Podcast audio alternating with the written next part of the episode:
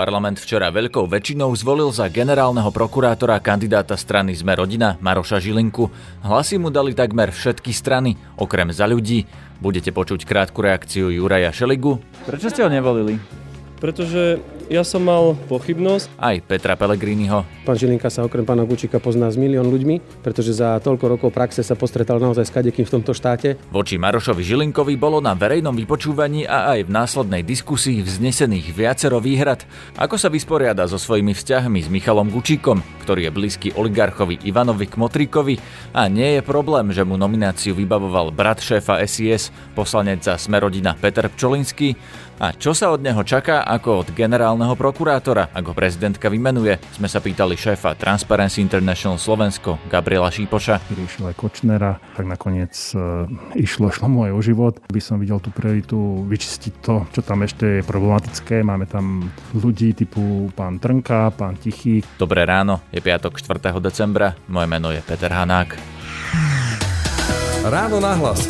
Ranný podcast z pravodajského portálu Aktuality.sk. Za kandidáta Maroša Žilinku hlasovalo za 132 poslancov, proti 8, zdržali sa 7 poslancov. To bol hlas poslankyne za Smerodina Petry Hajšelovej, ktorá Maroša Žilinku aj pôvodne oficiálne navrhla. Jediná strana, ktorá ho nevolila, je za ľudí, pričom predsednička Veronika Remišová sa po voľbe vyjadrila, že napriek tomu Žilinku vo funkcii budú podporovať. Podpredseda strany Juraj Šeliga ho tiež nevolil. Celá strana hlasovala za Tomáša Honza. Je čas pred voľbou a je čas po voľbe. Máme nového generálneho prokurátora.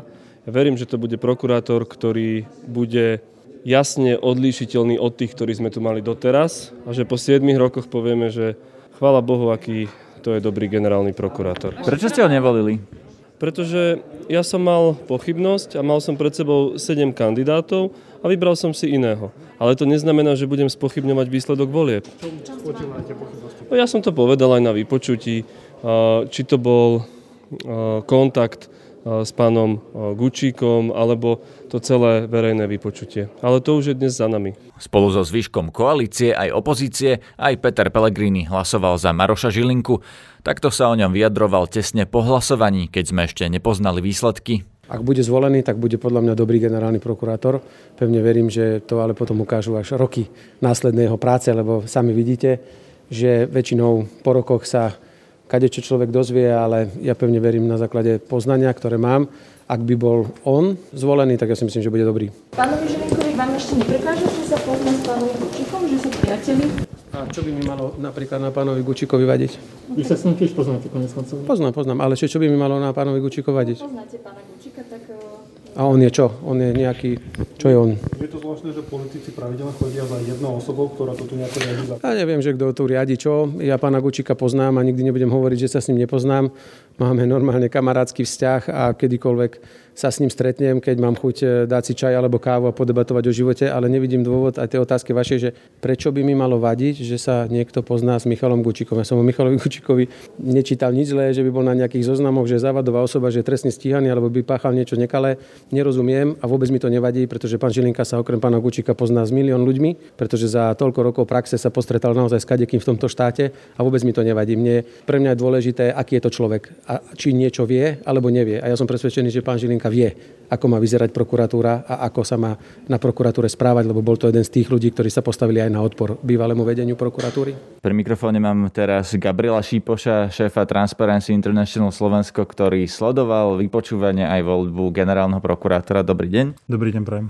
Pán Šipoš, vieme výsledok. Maroš Žilinka bol zvolený hlasmi viac ako 130 poslancov, čiže ústavnou väčšinou plus ešte ďalších veľa hlasov cez 40, čiže aj opozícia, aj koalícia.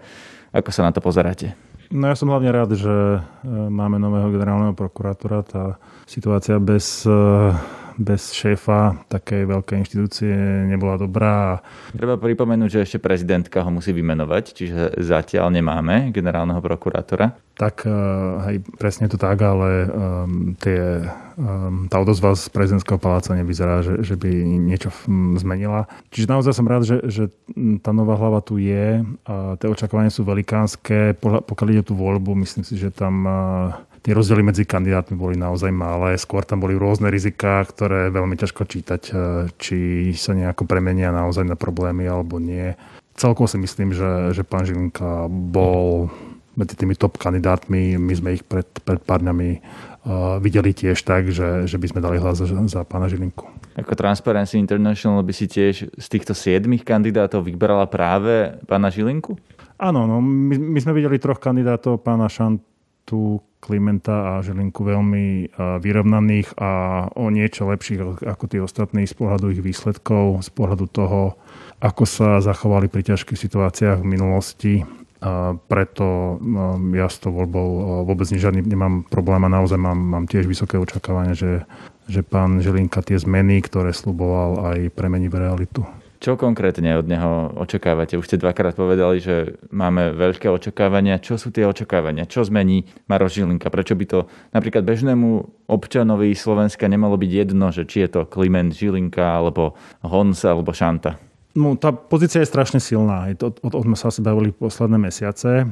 Čiže aj potenciál zneužitia moci je obrovský a tá verejná kontrola tam nie je zďaleka e, ideálna, dokonca ani politici nemajú veľkú, veľkú moc. V niečom to je samozrejme dobré, ale v niečom, ak, ak ten prokurátor nebude konať, a sme videli v, v prechádzajúcom období, že, že ak tú moc začne zneužívať, tak, tak je s tým veľký problém. Čiže e, z tohto pohľadu si myslím, že je dôležité pozerať sa na tie sluby a na tie plány tých, tých kandidátov. Tam pán Žilinka opäť možno s pánom Čentešom mali najrozsiahlejší plán, ako tú prokuratúru stransparentniť, čiže aby sme ďaleko viac vedeli o tom, ako sa vybrajú noví prokurátori, ako sa, ako sa rozhoduje, kto má aké čísla. Aj poznáme to toto číslo 61.0 um, veci versus obžaloby, um, teda skončené, úspešne skončené veci. Takže od neho čakáte väčšiu transparentnosť v tom zmysle, že zverejní oveľa viac vecí, že sprístupní uh, vlastne verejnej kontrole oveľa väčšiu časť prokuratúry, ako to bolo doteraz? Presne tak. Samozrejme časť toho um, môže zmeniť e, vlastne aj, aj iniciatívou e, Ministerstvo spravodlivosti a niečo chystá, čiže tam tiež e, si myslím, že tá verejná kontrola bude posilnená, ale sám ten generálny prokurátor naozaj toho môže spraviť veľa. Napríklad tie, tie, tie štatistiky, ktoré som spomínal. Čiže z tohto pohľadu by som možno také tri priority videl, okrem zverenia všetkých týchto čísel za každého jedného prokurátora, nielen samozrejme za seba, a nejaké pravidelné zverejňovanie do, do budúcna, by som videl tú prioritu vyčistiť to, čo tam ešte je problematické. Máme tam uh, ľudí typu pán Trnka, pán Tichý, ktoré mali rôzne škandály, uh, z časti sa to vlečie kvôli možno pomalému e, vyšetrovaniu, šťastí tam možnosť na disciplinárne konania, čiže tam by som možno videl prvá vec, pozrieť sa naozaj po, po tých problematických ľuďoch a snažiť sa tú prokuratúru očistiť. Druhá vec, e, veľmi rýchlo bude nasledovať voľba špeciálneho prokurátora, teda to, tú, tú, toho, ktorý riadi tú možno takú najťažšiu, najsledovanejšiu korupčnú časť prokuratúry. Tam má právo generálny prokurátor menovať. Samozrejme tá voľba je opäť na, na politikoch, čiže tam by som čakal, že možno aj z tých protikandidátov, možno, možno z ďalších, ktorí sa uh, budú o tú funkciu zaujímať, vybrať uh, kvalitného uchádzača, no a nakoniec naozaj začať uh, tú, tú prokuratúru sprístupňovať verejnosti tak, aby sme sa nebáli, čo zistíme o rok, o dva, čo sa, čo sa niekde našlo, koľko spisov vlastne nie je vyriešených. Na to, čo zistíme o rok, o dva, by som sa vás rád opýtal, že ako vnímate tie nástrahy alebo rizika, na ktoré upozorňovali aj poslanci počas toho vypočutia, lebo povedzme si na rovinu, že ten Maroš Žilinka z toho vypočutia nevyšiel ako úplný víťaz, že tam na neho vyťahli rôzne veci a asi aj viac vecí ako na ostatných kandidátov. Čiže keby sme to hodnotili len podľa toho vypočutia, tak Maroš Žilinka napriek tomu, že šiel do vypočúvania ako favorit, tak z neho ako favorit nevyšiel a napriek tomu bol zvolený, ale práve preto, že prečo nevyšiel ako favorit z toho vypočúvania, na to sa vás chcem opýtať, lebo zazneli tam Gučík. Ste schopní toho, alebo boli by ste schopní toho, aby ste prerušili všetky kontakty s pánom Gučíkom, ak by ste sa stali generálnym prokurátorom za účelom vylúčenia akýchkoľvek pochybností o tom, že ktokoľvek má na vás dosah? Veď on mi to sám povedal. Vy ste asi vtedy boli... Ja, ja som vás počul, pán doktor, ja sa pýtam ale vás, lebo vy ste povedali, že on vám povedal, že samozrejme tak už sa nemusíme stretať, len vy ste povedali jeho stranu a teraz, že aká je tá vaša. Čisto ľudský by ma to veľmi trápilo. Vzhľadom na ten stav, v, v ktorom teraz je, teraz by ma to trápilo. S ktorým sa stretával. Zaznelo tam, že aj predchádzajúce vedenie prokuratúry ponúkalo pánovi Žilinkovi funkciu námestníka, čiže on by bol vlastne Čižnárová pravá ruka. Tomu Čižnár sám ponúkal, ak teda Žilinka oprávne nekritizuje Čižnára a zároveň bol súčasťou toho systému, lebo bol vo, vo, vo vysokej funkcii, na rozdiel napríklad od Jana Šantu, ktorý bol tej vysokej funkcie pod, pod pánom Kovačikom zbavený, na rozdiel od pána Hrivnáka, ktorý, ktorého takisto pán Kovačik dal odvolať.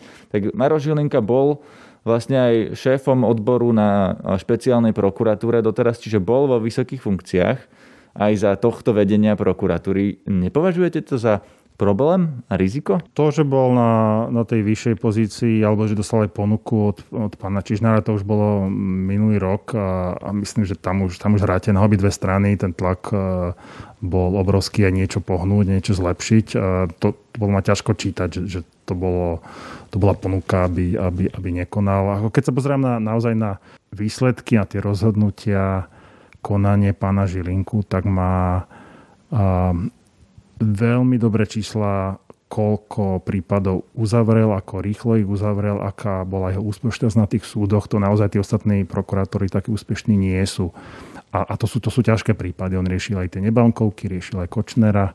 A však nakoniec uh, proste, uh, išlo, išlo mu aj o život tak uh, si myslím, že z tej minulosti sa veľmi ťažko dá vychádzať. Čo ma tam naozaj ale vyrušuje, je, je teda pán, pán Gučík. Ja ho vnímam ako, ako problém, problémového podnikateľa. A to už síce bolo neskoro aj, aj pri vypočutí, aj, aj pred, pred rokom, ale to im bola možno jedna vec, ktorú, ktorú by som od neho čakal, že, že preruší akékoľvek kontakty s ním. To proste nie je človek, ktorý, s ktorým by sa mal akýkoľvek podľa prokurátor stretávať, okrem možno nejakého konania na súde. Takže e, to, to ma naozaj vyrušuje a to, to minimum, čo by som čakal, je, že, že tie kontakty budú automaticky e, prerušené. Ďalšia taká nástraha, o ktorej sa hovorilo e, v ostatných týždňoch, bola, že pán Žilinka bol vlastne aj štátnym tajomníkom na ministerstve vnútra pod Danielom Lipšicom, potom kandidoval s podporou e, súčasných vládnych politikov za šéfa NKU. Za e, jeho kandidatúru sa podpísal napríklad Igor Matovič. Potom kandidoval do parlamentu za KDH. Čiže on ako keby bol taký pendler medzi politikou a prokuratúrou. Nie je to trochu nebezpečné? Nie je to ideálne samozrejme. Um, Nemôžno z toho pohľadu, že, že išiel do tej politiky, to je podľa úplne v poriadku, snažiť sa mm, presadiť svoje hodnoty, ale potom ten samozrejme návrat komplikuje akékoľvek a možno vnímanie nezávislosti prokuratúry. Čiže áno, to, toto pre mňa nie je ideálna, ideálna pozícia. Ale na druhej strane, keď sa, pozerám na jeho správanie, čo navrhoval, keď bol štátny tajomník, aké, aké zmeny, tak nevidím tam naozaj proste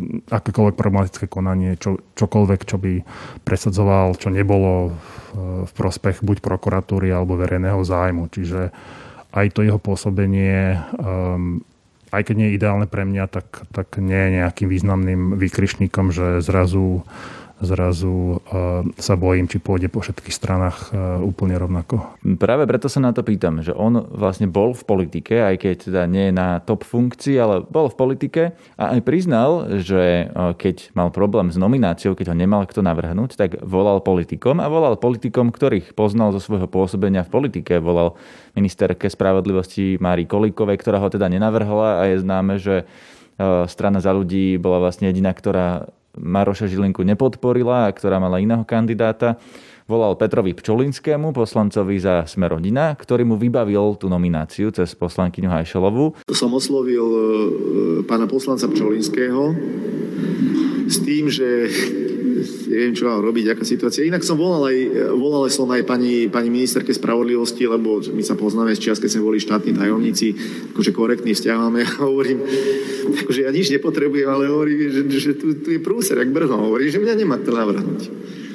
Tak ona hovorila, že proste treba urobiť nejaké kroky v tom, že už, už nakoniec potom ona mi aj volala na druhý deň, že, že by teoreticky aj ona navrhla. To som samozrejme nechcel, lebo, lebo viem, aký, aký postoj k tomu zaujímal a bolo by to nekorektné z mojej strany ju tlačiť do niečoho. A určite sa, určite sa museli o tom rozprávať aj, aj v rámci strany, lebo mi hovorila, že nejaká debata tam prebehla.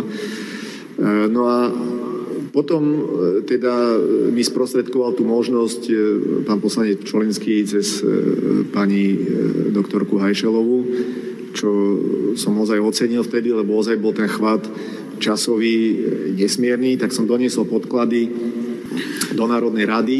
Zároveň vieme, že sa pozná s Danielom Lipšicom, ktorý bol vlastne, ktorý si ho vybral za svojho štátneho tajomníka na ministerstvo. Z tých čias z toho ministerstva sa pozná aj s Milanom Krajniakom, ďalším politikom Sme rodina. Nie je to problém jednak, že má takéto politické kontakty, generálny prokurátor, že volá politikom, keď chce niečo vybaviť, teda svoju vlastnú nomináciu. To je otázka A. A otázka B k tomu, že či nehrozí priveľká koncentrácia moci teraz v zmysle, že úzka skupina ľudí, ktorí vtedy pracovali na ministerstve vnútra pod Danielom Lipšicom, a tým myslím Lipšica, eh, Gábora Grendela, Petra Pčolinského, Vladimíra Pčolinského, ktorý je jeho brat, ktorý je teraz šéf SISky, ministrom práce Milan Krajniak, aj podpredsedom koaličnej strany. Nie je to priveľká koncentrácia moci, keď vlastne tento istý okruh ľudí dostal ďalšiu takúto extrémne silnú pozíciu? No, tí politici dostali mandát, tak podľa mňa na to, na to samozrejme právo majú byť vo funkciách, keď, keď e, boli zvolení. Ale ja ich nevnímam, že by to bola jedna partia, ktorá, ktorá tu ovláda veľké silné pozície. Aj keď som sledoval to vypočúvanie, tak sa mi práve zdalo, že že tam nejaké osobné kontakty nehrajú rolu. Čo sa týka tých nominácií, podľa mňa to, toto uh, som si všimol aj ja, zdá sa mi to také nešťastné, že, že tie nominácie sú takto postavené, že boli vlastne dosť zúžené. Dokonca aj pán Šanta museli za, museli za, za, uh, za poslancom Olano. Uh, že keď sa pozeráme, tak, tak aj pán Žilinka, aj pán Šanta, ste dve veľké mená s veľmi dobrou skúsenosťou a výsledkami a oni musia ísť za poslancami si pýtať a, a tým pádom si komplikovať ako keby tú, tú apolitickosť, pýtať si tú nomináciu, že to, to sa mi zdá, že nie je chybou ich, ale je to chybou toho systému a nevidím napríklad dôvod, prečo by sa oni sami nemohli hlásiť, na, na čo je tam ten nominačný proces. E, nemyslím si, že by sa prihlásilo tak veľa ľudí, že by sme mali problém to, to, to zvládať. Čiže ja to skôr vnímam e, nie ich, ich veľkú väzbu na politikov, ale skôr ako zle postavený nominačný systém, ktorý núti aj, aj prokurátorov s veľmi dobrými výsledkami ísť eh, za politikmi a takto možno aspoň tak neformálne sa, sa trochu na nich viazať. No ale zdá sa, a Maro Žilinka to sám priznal, že on tie väzby na politikov má, bez ohľadu na to, aký je systém voľby. Ten systém voľby ho len vlastne prinútil tie väzby ukázať, ale on ich objektívne má a keď potreboval niečo vybaviť, zdvihol telefón, zavolal bratovi šéfa SIS, poslancovi za Sme rodina a ten ho navrhol za generálneho prokurátora, ktorým sa Maroš Žilinka stal. No, to, to rozumiem, veď oni boli spolu proste, um, kedy si v, v politike, tak, tak že, že tie väzby má ale toto ma možno menej, menej trápi ako, ako ten pán Gučík a, a čo je všetko ešte za tým, ale, a, ale tí politici si myslím, keď, keď naozaj pozerám na tie výsledky pána Žilinku, tak tam nevidím um, nejaký typ rozhodnutia, ktorý by hral pre nejakú politickú stranu. Čiže z tohto pohľadu si myslím, že to je a aspoň z toho, čo doteraz vidím, je to úplne iný svet, ako, ako sme videli za pána Kováčika alebo aj za pána Čižnára. Čiže vy mu veríte, že napriek tomu, že má politické kontakty v polovici strán, tak bude dostatočne nezávislý generálny prokurátor? Áno, myslím si, že, že tie predpoklady má. No tak Mm, dúfam, že sa milý nebudem, lebo tie očakávania sú naozaj, a tie potreby Slovenska sú naozaj, naozaj obrovské, ale ne, nejako veľmi ma to nevyrušuje, že, že áno, pracoval v politike a tým pádom to nejaké kontakty má. Kľúčové je, či s nimi pracuje pri, pri spisoch a pri riadení prokuratúry a tam opakujem, nevidím z doterajšej skúsenosti jediný dôkaz, že by niečomu takému dochádzal. To je na dnes všetko. Počúvajte aj naše víkendové podcasty. Už v sobotu ráno nájdete na našom webe aj vo feede podcasty Aktuality.sk vo všetkých podcastových aplikáciách novú epizódu podcastu Múzeum, tentoraz o Beethovenovi a jeho pobyte a tvorbe na Slovensku. Takisto tu nájdete nové diely podcastu Diva.sk, Šport.sk a reláciu Disinforeport o regulácii Facebooku alebo na rovinu s dočasným policajným prezidentom Petrom Kovaříkom. Pekný víkend želá Peter Hanák. Všetky podcasty z pravodajského portálu Aktuality.sk nájdete na Spotify a v ďalších podcastových aplikáciách.